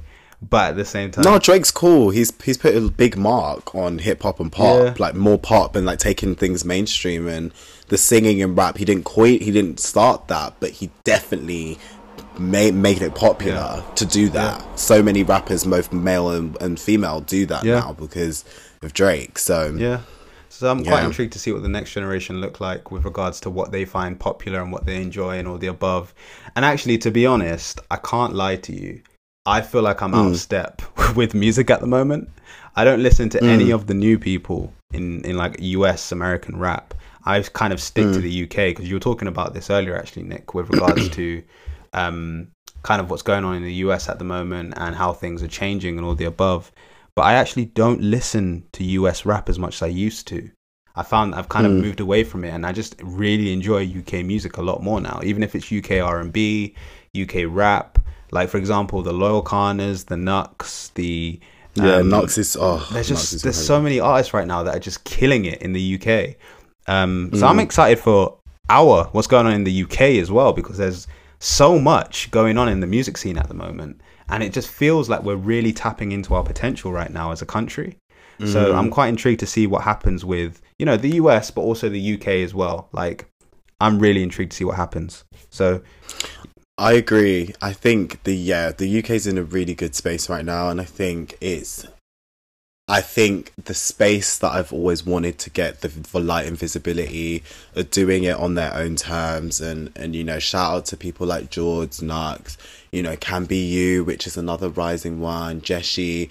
I think oh there's there's like an incredible kind of thing happening where I think that the alternative world and like for better or worse you know that those kind of um those kind of terms like some people don't like him some people don't. We spoke to Kadiata on the show who at the time you know didn't you know particularly like the term and stuff. But i think honestly there's a huge moment happening with the rappers and i think obviously i said this i think two weeks ago or something um there's a producer i want to say it's pa- pronounced P-Rallel um or pe- yeah par- i hope it's P-Rallel but um he just released his project called forward and like people like sam wise Cassian, Fred Wave, Kadeem, Kadeem Tyrell's on it, George, all of that are on it, and I just think there's the con. He's a conduit in terms of being a producer who is bringing those worlds together. You know, the different sides of alternative rap and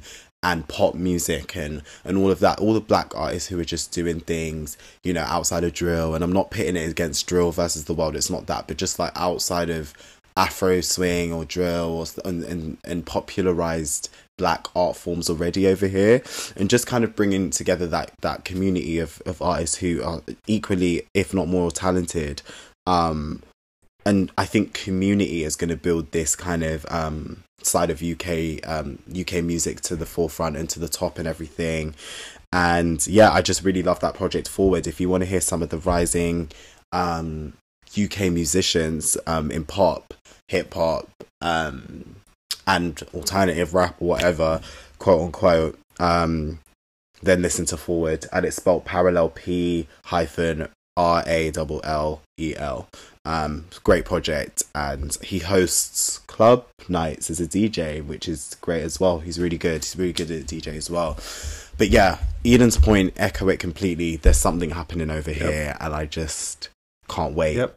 to hear the communities of people who continue to rise and graft for their position. But I recognise we've been list- we've been talking about music for nearly an hour, Oh, yeah. like what we've been listening to, which is great. Like um, I hope you guys enjoy everything we've listened to, even Syd's album, Yeah.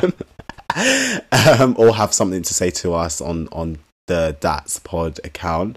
But um, we have a few news items to be honest with you. As you guys have noticed this season, we're more focused on like organic conversations, but there was definitely some things we wanted to talk about this week because I think, you know, I think it's fair to address sometimes what has been happening in um in popular culture and I think it's only right we address some of these topics because I think that as a journalist I think there is an angle to talk about with um as it pertains to journalism because people are just messy. Now, in this, I'm going to be fair because I think,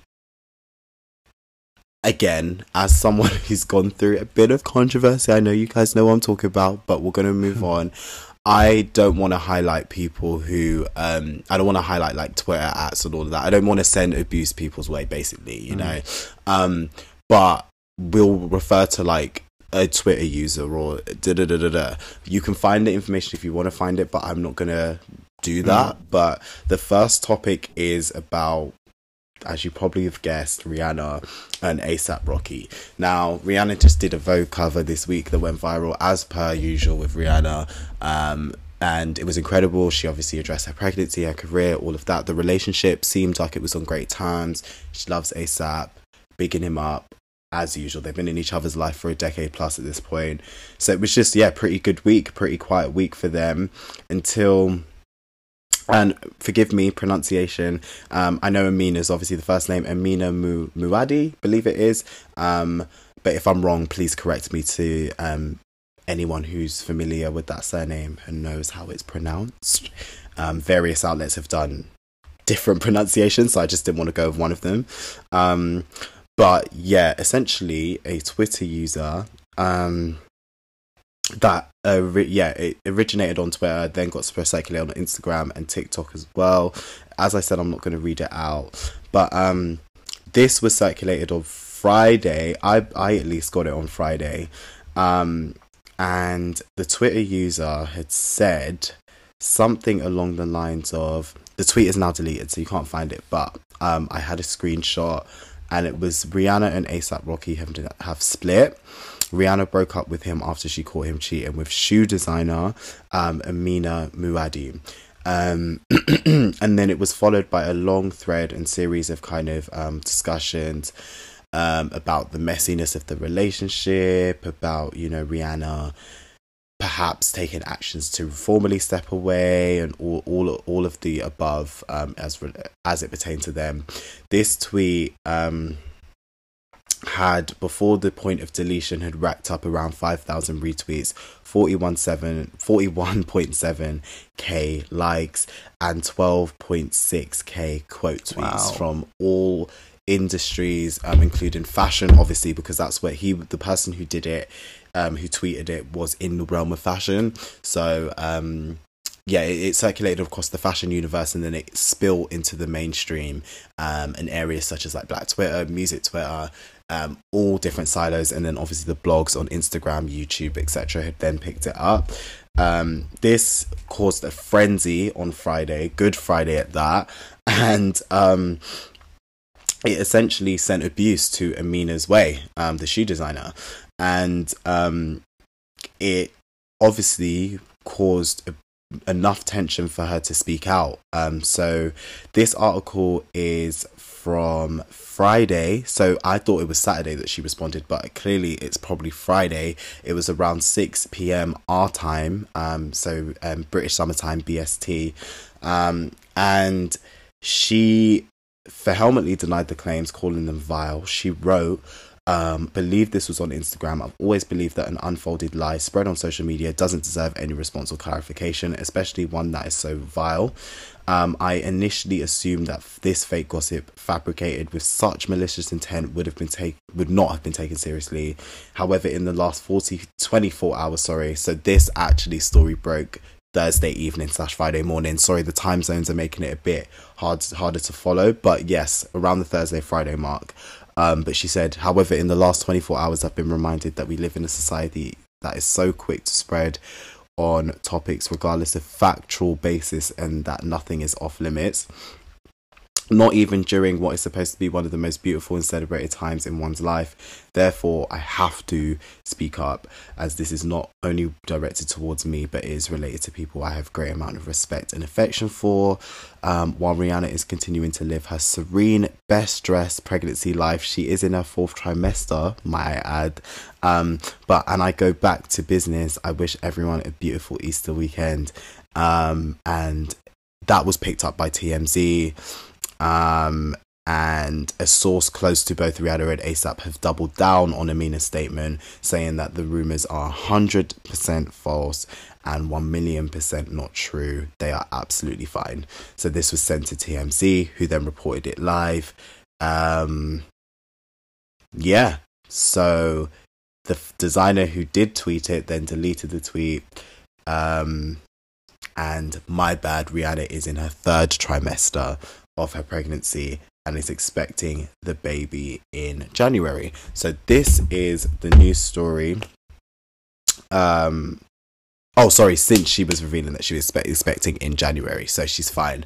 But um yeah, this is the news story caused a lot of different conversations about loads of different things uh, to do with blog, uh, blog culture, gossip culture, um, uh, rumors spreading, um, ASAP and Rihanna, of course, is a topic of conversations, um, and more. But I wanted to bring it to the kind of show just to ask um, what you think about this, Eden, if anything at all. Well, I think what we'll do is we'll combine this with the Britney um, story as well, because my point is essentially um, celebrityism and kind of the kind of change that I'm seeing happen a lot more now. Um, on social media, being a celebrity is something that you know connecting with a celebrity back in the day was like really new. Um, before it was like a completely different world where you wouldn't even kind of be able to unless you kind of caught them on the road or like you were somewhere they were and like you asked for a picture or something along those lines. But social media kind of blurred the kind of the space that a lot of celebrities had with you know everyday working people. And as a result you can now tweet and message and kind of say things about celebrities and it gets a reaction all the above. Um, so i'm glad that rihanna and asap rocky are in a place where they can address this and you know focus on the pregnancy because it is you know it's a while away but at the same time it's still fairly soon. Um, and it, it's it's it's something that she's going through constantly, like with her body as it changes and adapts and all the above. Um, but it's more towards this content generation that we're in. This idea that, you know, likes and favorites and all of the above are worth more than kind of people in general. And, you know, I imagine if the story was true, for example, and the person who tweeted it kind of got praise for it, we'd be looking at it in a very different light. Whereas at the mm. same time, you know, it's other people's business. And this is kind of part of the issue we've had on DATS in the past when it's come to like reporting stories about people. Um, although it may be entertainment for some people or gossip or an opportunity to look at someone and judge them and then feel better about ourselves, mm. these are real people at the end of the day. And so I'm not going to throw judgment and say the person who tweeted the thing is wrong because as a society we do push the idea of getting the news out first and then celebrating the person who gets the news and making sure they get the love and praise and all the above. That is something we do as a society. So whilst I can look at the person and say I don't necessarily agree with what you've Yeah, done, they're stepping away from Twitter. I forgot to add that to the story. They did do a statement where they apologized and said that they're reevaluating their relationship with social media and all of that. So, Yeah. Well, uh, they apologize. They've moved away, and they're trying to figure out how they can use social media in a more healthier way. The damage is done, and at the same time, Rihanna and her camp are just trying to figure out how they can um, necessarily heal from this situation. What I will say is the way we engage with social media and the way we get excited about this type of news is is it's it's a bit odd to see, to be honest. And when you step back and you really see it, it's a bit concerning the way we celebrate the downfall of other people's lives. And I say that to also bring in the Britney story as well. Um, so Britney Spears, just to kind of share this story, has announced that she's pregnant with her third child. And um, this is after kind of the reveal of the relationship she had with her father and the conservatorship and all the above. So she's also said in the past that she wants to keep her children away from the industry and also like the cameras and all the above. But we're hearing about it in the news still. And I kind of wanted to, I was the one who suggested that we bring that to the podcast, the Britney story. Um, but I kind of just wanted to use it as an example of, you know, when I was younger, me personally, fame was something that I thought was this glamorous thing. I thought it was this thing that, you know, people aspire to be like great singers, great, great like um, writers or great musicians or actors and all the above. And they get to go to these great places and live like lavish lives and all the above. But then as I aged and I started to look at what fame really is, I honestly, it looks disgusting in terms of the life you get to live as a result of being this person on a pedestal in society. Like Britney Spears has said she doesn't want the public to have anything to do with her kids. Yet at the same time, there's all this talk about the fact that Britney Spears is pregnant. Michael Jackson had to put a blanket over his child's head. Like, if you think about it from that perspective, these people, because that's what they are at the end of the day, they live in this world where they are constantly chased. They are photog- like, photographers are outside their door. Like, they have to sneak out to places. And don't get me wrong, sometimes there are certain um, celebrities who use that to fuel a career. And I'm not going to say anyone in particular or, you know, any like five sisters that might come up in your mind or anything along those lines, like some random thing that just came to mind. But um, some of them might use that. And actually, I, I respect it. You know, I actually rate the fact that you've turned a negative into something that works for you. That is very, inc- that's very smart to do. But at the same time, what I will say is being on the opposite side of that, I can't imagine what it's like as a pregnant woman in both Britney and Rihanna's cases to kind of have to worry about what everyone else thinks about them and all the projections that come with that on like Rihanna and ASAP's relationship, for example, which is their own individual relationship. Um, and I also have to admit, by the way, I was like part of the people that was like, "Oh, ASAP, no, you've ruined it for Barbados Boys FC and all the above." And all the above. I 100% said that, and I will own that. But at the same time, when it comes to like the way people project onto their relationship for their own reasons, which may be justified, you know, ASAP Rocky has said some things in the past and all the above. But what I'm saying is, this is their relationship. This is something that they are doing together. They've decided to be in this relationship together. Mm. I am not necessarily comfortable with the way that we as a society or as people interact with celebrities. Mm. It just it feels very off. It feels very kind of Yeah. waiting to tear people down, and I'm not entirely comfortable with that. Mm. Um, so I genuinely just hope that Rihanna ASAP Rocky is okay. I hope that the person who tweeted it is in a place where they're able to learn from their mistakes, grow and develop into someone who kind of is a bit more um, compassionate towards other people's feelings. Um, and it's a journey, I will say that. Yeah, it is. Um, but also, I hope that um, you know Britney is okay, and that we kind of like review how we interact with celebrities and people on social media.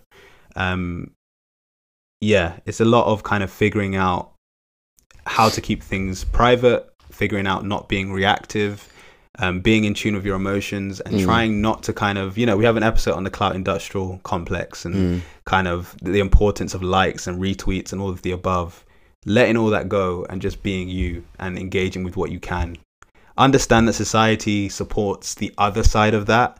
You know, I won't lie and say there are some industries where you won't get ahead when you have a certain amount of followers, a certain amount of likes, a certain amount of retweets. Yeah, that's just the state of play. That is just that's the game right now. But sometimes the game has consequences as a result of playing it, and yeah, that those are my thoughts. Nick, Yeah, um, just to echo some of the points, I think yeah, how we react with um, I literally I was in the cinema when I got this tweet. Like someone sent it to me, the tweet, the original tweet, and I was like, my first thought was honestly like, is it this deep? Like even if it is true, like, like the sky is blue. Like, you know what I mean? I Yeah. was kind of just like, ah, like, okay, like let's just wait for this to develop first, and okay, like I'm gonna still watch my film. Like it's really not that serious, but um, and then I was just like, why? Is this being believed? Like it's literally just a tweet. We've never seen the person with Rihanna or ASAP. We've never seen like why is it being believed? Like it's just getting a bit weird here. Like I don't know. And then yeah, I just started to think about misinformation and how something that can be framed look the right way without a verification and not even about verification takes let me not even talk about that but like without proper sourcing like or anything like that how something can just be believed like mm. blanketedly believed and you know once the again like i hate to keep bringing it back but like as um as someone who's been pr- uh a victim of misinformation like Mhm. seeing how that can literally just spiral and go into something and you literally not know the direction of what's happening and why it's happening and where the origin started and like all of that and having to process trace that is it's a minefield. So to even look at that situation i was like what is going on here? Like why aren't people just sitting back and waiting for confirmations? And it's the thing Mhm. this thing of it doesn't matter what app you're on whether you're on twitter tiktok instagram facebook literally reddit literally misinformation can um and does canon does. I really want to e- echo that it does happen because i've seen tweets like people say i use tiktok as my google and i'm like what? Like are you kidding me right now? Someone on tiktok could tell you they're drinking vodka and it's water. They could pretend mm. to be drunk and it's water. It's so easy to do. Like i've been at parties where people film instagram stories making it look one way and it really as soon as you turn the camera off it's another way. Do you know what i mean? There is mm. misinformation in every silo of we- we're at the highest form of misinformation because we are at the height of the internet. We are at the mm. height of gaining money for doing very little. And that's absolutely fine because we live in a capitalist society. I'm not saying that we need to work hard to get money because i don't want to work hard. Like i don't aspire to mm. work hard. But Soft um life. soft like honestly like i do not aspire to be exploited okay for a coin but what i am saying is that the fact that it is so easy in digital spaces to spread information and gain capital clout whatever it is you want and sought or sought after you can get that pretty much there's a there's a pretty much a toolkit to be honest with you and and, and there is a toolkit and there is- isn't a toolkit because anyone can go viral for any reason and leverage that at any time. But there is a toolkit because if you follow a certain schism and formula and become controversial and say certain things and all of that you can gain virality. I've seen it. I've seen it on clout club clout house literally clout house clubhouse. Um i've seen it on clubhouse.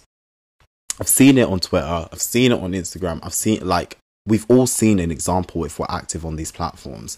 Um, so I say all this to say misinformation and seeing all of that, we are at the height of it and it's so dangerous. It is so dangerous. And I want to just intersect that with the fact that I saw even a Tom Cruise deep fake video go viral yesterday and I was like this paired with misinformation oh the 20s and 30s are going to be ugly. Oh we are about to go through it with censorship with some surveillance states with people who don't like you making you look a certain way in a fake video.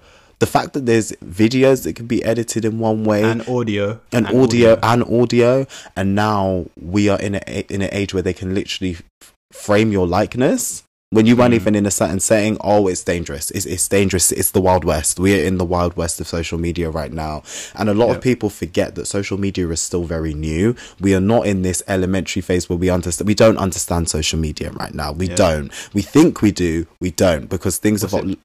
look at been like 16 years or something. like literally like something like that. literally look at um look at even the the evolution of NFTs on social media now we don't even understand that like look, to to the fullest extent you know some people do but some people don't and it's again that's another wild west as well so I say all this to say in this example of ASAP Rocky and Rihanna and the misinformation, that is the part that scared me. And that is the part that took my attention the most because of obviously prior experiences and being a journalist and all of that kind of stuff. I was like, damn, we really are in the era of like currency following and framing equaling the facts rather than actual truth, process Mm. tracing, morals, ethics, um, and sourcing the correct sourcing and the correct clarification from the part the direct parties at hand and there's a lot of factors to do with that. That's there's clout industrial complex which eden references blog culture.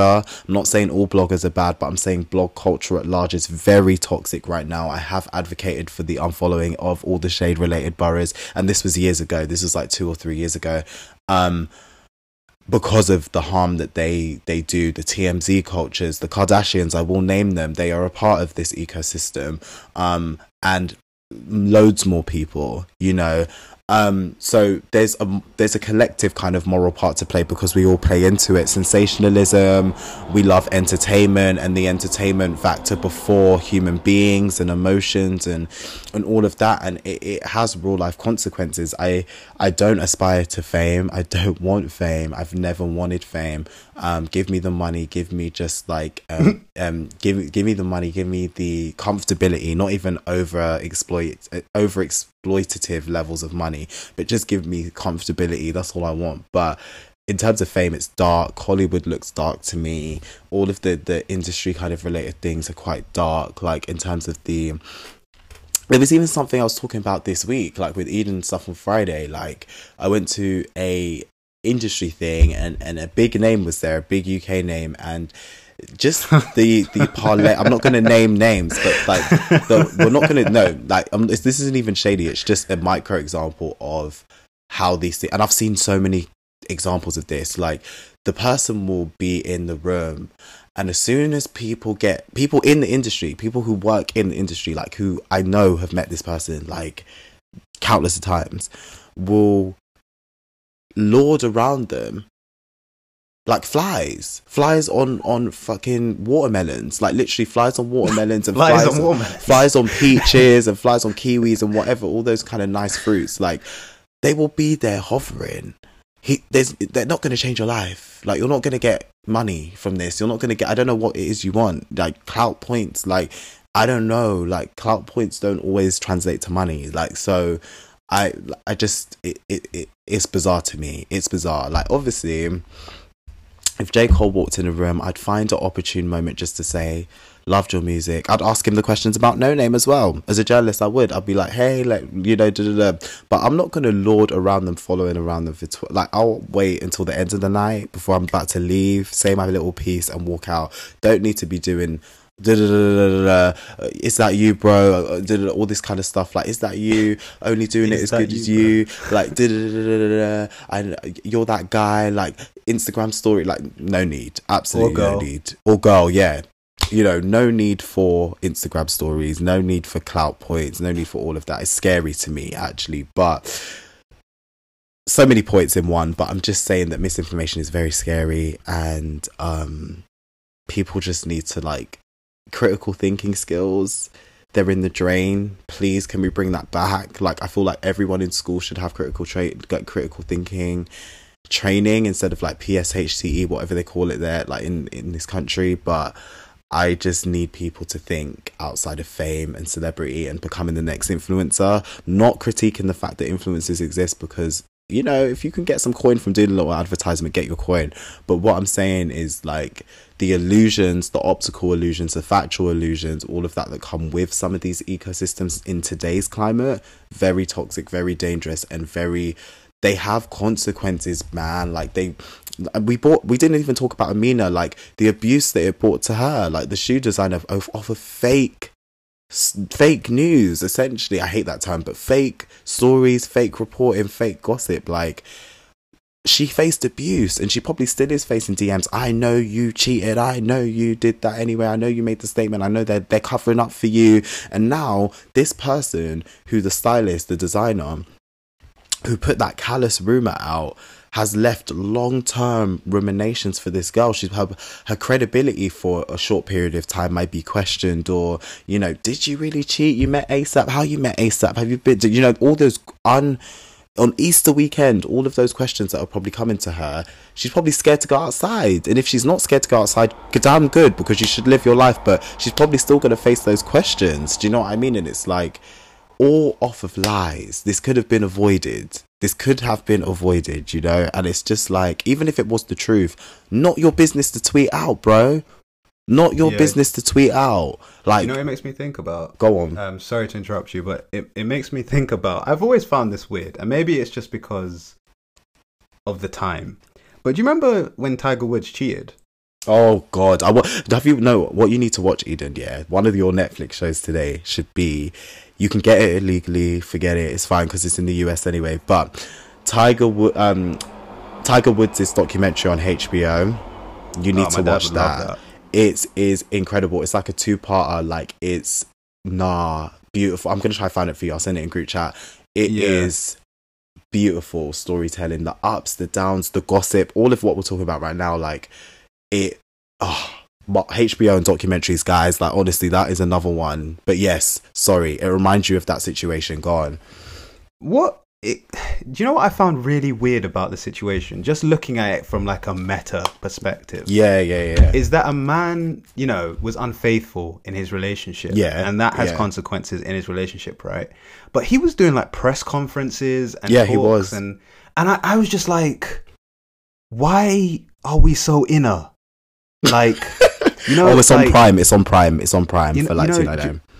Jamaicans, yeah, we joke about like veranda talk and like, you know, when when there's beef and something's going on, you pretend you're sweeping up to listen to the gossip and all the stuff like that. Oh Like, Lord, yes, plenty of above, of those. that. Plenty of those. But at the same time, why is a man, a human man, doing a press conference on cheating on his wife? Like why why like why am I hearing on BBC and the latest news from Tiger Woods is like why am I it's a, a it was like a ten on- day media thing. Like No, it was way longer than that. It was No, but like that. the intensity of it was for 10 days, like in terms of like the first 10 days, apparently. I think it says it in the documentary, like he like couldn't leave his house. Essentially, like Yeah. it was just like the paps, because that was the era of pap culture as well. It was just like, yeah, insanity. Yeah. And it was just yeah. That whole that whole situation just made me kind of feel like, you know, why do we care? like why do we care so much? Okay, he cheated. Like half the world. Like, I'm not saying it's right. to- Half the world. No, listen. Some Christmas parties. Okay, I've seen it all. So listen, like, Yeah. why is it one just because he what won how many golf titles or whatever? Like, okay, But Like- just just to put it simply, and I mean this simply, why are we so inner? Like why are we so inner? And then for anyone who doesn't know what that means, who's maybe not West Indian, why are we so in people's business? but it's what you. It goes back to what you said before. People literally just want to feel better about their own life, and then this goes back to the fact that this capitalist system is killing us. We can't prioritize joy, and if we were able to prioritize joy, we would not be so inner. Yeah. If our lives looked better, we would not be so inner. Yeah, but also Listen. at the same time, we have to admit we are hypocrites talking about this right now because it's our podcast We- uh, in yeah, the past we've yeah. spoken about loads of things across the board and all the above. But I'm even questioning myself have. as well. I'm, no, but we have. like- we, we have. why are we? Why are we? Why do we care? Why are we so inner? And maybe that's why, like in the last year or so, like at least we've had the conversation on the podcast. Like, why do we have the news section where we talk about all of these depressing conversations when we Mm. could be like shining a light on someone for doing something great? Like, there is a time and a place for having those conversations, and you know, it's important sometimes. But lately, I've just personally, I've just been looking at a lot of news conversations, and I'm just like, bro, why are we so inner? Why are we so? it's inner? true. Like sometimes, And I like sometimes just stay at yard. Like just stay at yard, read a book, and just like chill. No, seriously, when my friend sent me that Rihanna thing, I was like, why are you even sending it to me? Like, honestly, like, my first thought was like, okay, like, if they broke up tomorrow, the sky is fucking Yeah. blue. Like, who cares? Like, honestly, I'm here to watch a film. Yeah. Like, I don't care what people are talking about. Like, it, like, I really just don't understand. Like, it just doesn't.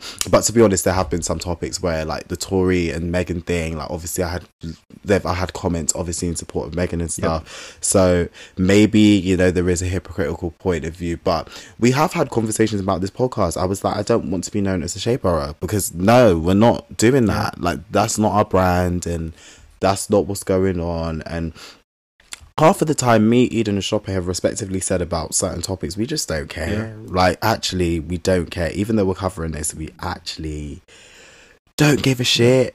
But we wanted to cover this topic not from the gossip angle, but from a crit- critical angle and from a, like I Eden said, why don't we just stay in our yard? Why don't we mind our business? Why don't we eat our ackee, you know, or whatever it is, ackee, saltfish, callaloo, whatever you want to do, and chill Yeah.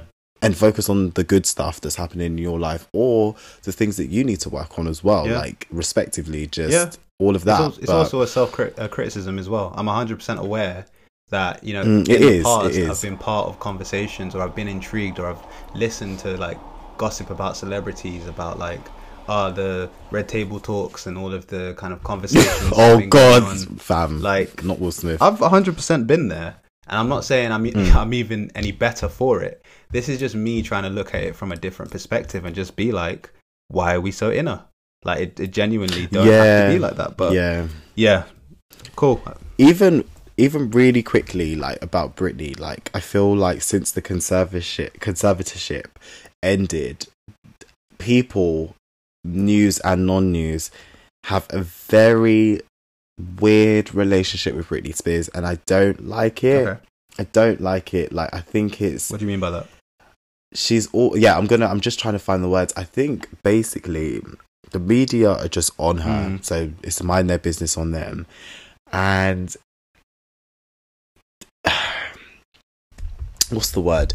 It's almost like fetishization, almost adjacent. Like there's just this weird.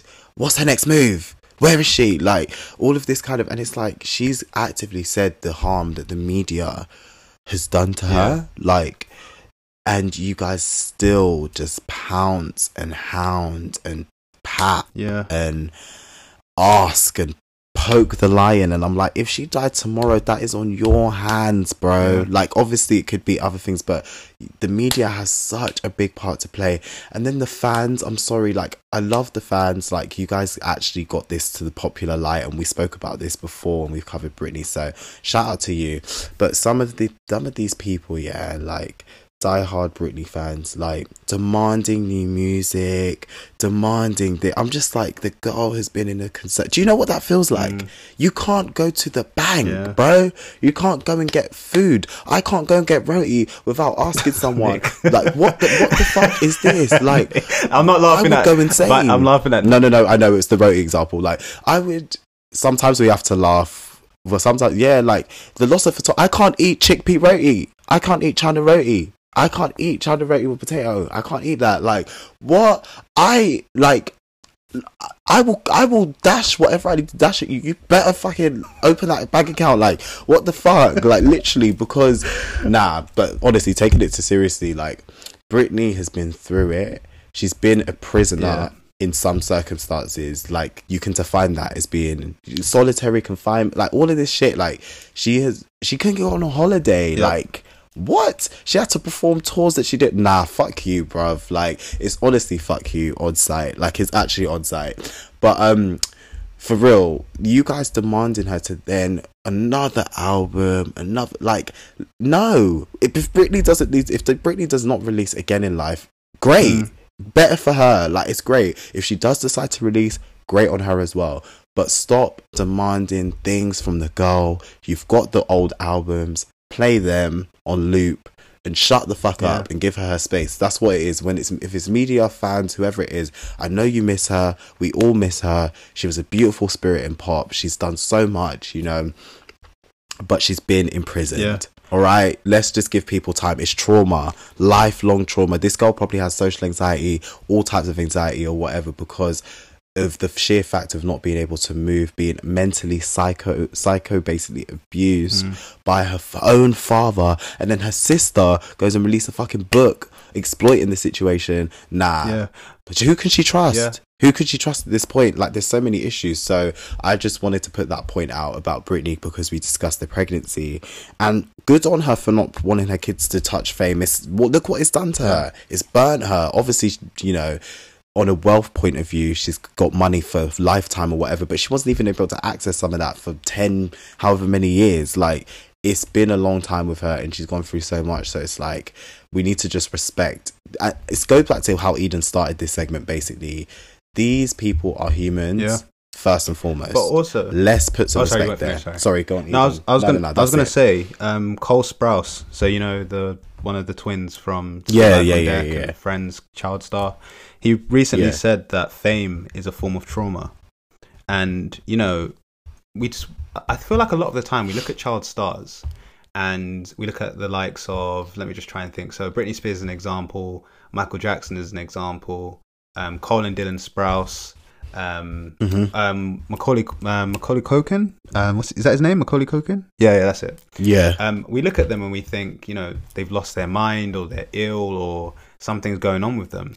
But generally, genuinely, if we look at the environments they grow up in and how there is this kind of demand for them to continuously produce shows, be on tour, or even just operate in an industry that has been proven to have its own issues to do with children, like it's it's a lot. And like kind of growing up in that environment like the way that hollywood navigates around laws as well is really interesting because um cole sprouse was talking about the fact that um you know the industry looks for twins usually when it comes to children st- ch- like child stars because you know you you can only work a certain amount of hours as a child when you're a, an actor for example so the studios get around it by hiring twins so that one twin can work a certain amount of hours and then the other one jumps on for the rest of the hours and they can shoot across. And I just find Yeah. that really interesting the way it navigates around Mm. children. Like, obviously, you got to create realistic TV shows and stuff like that. But at the same time, it's just really interesting to see the way these children are introduced to the industry and the way they kind Facts. of like. I just find it really interesting.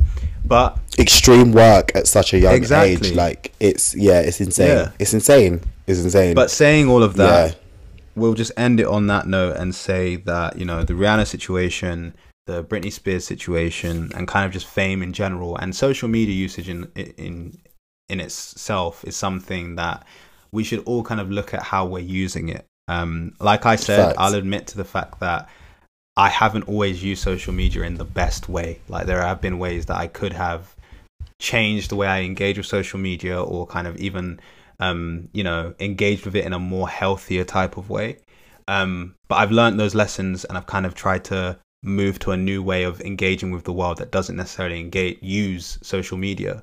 Um, and in the Rihanna situation, it's a very similar situation where I imagine and I hope that the person who said those things about um, ASAP Rocky, Amina, and Rihanna realizes the ramifications of their actions, is able to step away now and really change how they engage with Twitter or um, whatever social media platform they're using. But as Nick said um, in the conversation about kind of um, poverty and um, growing up in like the hood and stuff like that, it all starts at the root when it comes to the issues that we face in society. Like when it comes to why people do the things that they do with regards to spreading um, news about celebrities and um, trying to be the first person to crack the scoop and all the above. It all starts from the attention that it receives and why people engage with those types of stories. I mean, we even had Lewis York on two years ago. Yeah, no, three years. It must be three years now. That must have been 2019. Yeah. Um, we had them on a while ago and they were telling us the story about how um, Christina Aguilera um, suffered as a result of and allegedly, Oh, yeah. allegedly, That's the name I was thinking about. just gonna say allegedly, allegedly, Yeah, say it for the legal case. allegedly. let me say that one more Uh, time. allegedly. allegedly. Disclaimer. Okay. Um, just in case, because you know, life can get long. you gotta listen, listen. Especially with the Rihanna situation, I'm intrigued what that person's going Yeah. through. But anyway, allegedly. Alleged. Back to Actually, I'm gonna delete. I'm not gonna put a person's name in. Um, but Yeah, just say redacted. yeah, yeah, redacted said something about a certain artist. Um, we can see the ramifications of those actions. So I just hope that everyone's learned a lesson in this. More so, the person who tweeted it, and that Rihanna and ASAP Mhm. are okay. The baby is okay. But at the same time, the point I'm proving is none of that is my business. None of it. like none of it. Like I'm so dead. what I, what we need to do is instead of being inner, we need to be outer. So let's be Mm. let's be outer in this situation because it's enough now. And I think that's where we'll end this conversation and this episode, unless Nick had anything to add towards the end. Nah, all good. I think yeah, we've had a really good episode on fame and everything, and I think it was needed. I think a reset was needed just to talk about it because even we've had a conversation prior to this season about how we're going to cover stories going forward and all of that kind of stuff. So I think it's good to deliver it in a way that felt authentic mm. and just let us let you guys know that we've all kind of grown mm. as well as people. I think, you know, even when I think back about how we covered like the shoe incident, you know, with Nikki and Cardi and stuff, and Oh, it's just yeah, like yeah. even I think we were still mature then, to be fair, and we still, and it's not even about. Sometimes we have immature moments, is fine, but like. Even the way we covered that, I think, was still respectful. But I think even some of those taking it step by, I was really going in Mm. like step by step, and then this, and then I was just like, it's enough. Sometimes it's actually enough. Like it's really not that deep. It's not. I'm gonna leave it to the blog, YouTube channels and stuff. That's your bag. Yeah. It's not mine. And I think and we, yeah, yeah, sorry on. to interrupt, but I, I think we're at a point now where all three of us are just like, you know what? If it's the trending topic, we know it will get more listens if we talk about it. But also, at least from my experience, I don't want to speak for you, Nick. I just don't feel good in myself talking about I agree. some of these topics that are popular. So yeah, um, maybe it's just to let the listeners know if you're expecting some topics to come from us, we may not cover it. And the reason yeah. sorry, the reason that happens is because we have to protect our own levels of comfortability and um, Mm, sanity. Um, and that might mean that we won't get the hundreds of thousands of views that you know is out there at the moment to be get to be like received. But you know, it is what it is at the end of the day. Like we have to do what's best for all three of us on here to make sure that the show I agree. operates in a way that is healthy for all of us. Um, but we'll end it there. Nick, did you have anything you wanted to add just before we move on? No, I just hope you guys enjoy. If you're in the UK, the upcoming back holiday weekend and all of that, and just protect your peace and mental sanity. Drink water. It is getting hot. Drink your water, and um, yeah, I'll be back with Syd. Maybe I'll like it. Maybe I'll not next week. But um, I'm intrigued now. I'm gonna play it today because based on what Eden said. So I'm I'm just really curious. But have great weeks, and we will be back next week with a brand new map. Yep. Cool. So, guys, as always, feel free to like the episode, um, spread it in any way that you're listening to it, share it on social media, use the hashtag DATSPOD. I've seen you guys have sent love to Shoppe for his birthday already, but just continue to send love to Shoppe because Shoppe is amazing. Mhm. Um, and yeah, thank you guys for listening to the episode. We hope you enjoy the rest of your week. And we'll say peace for now. Peace. Take it easy.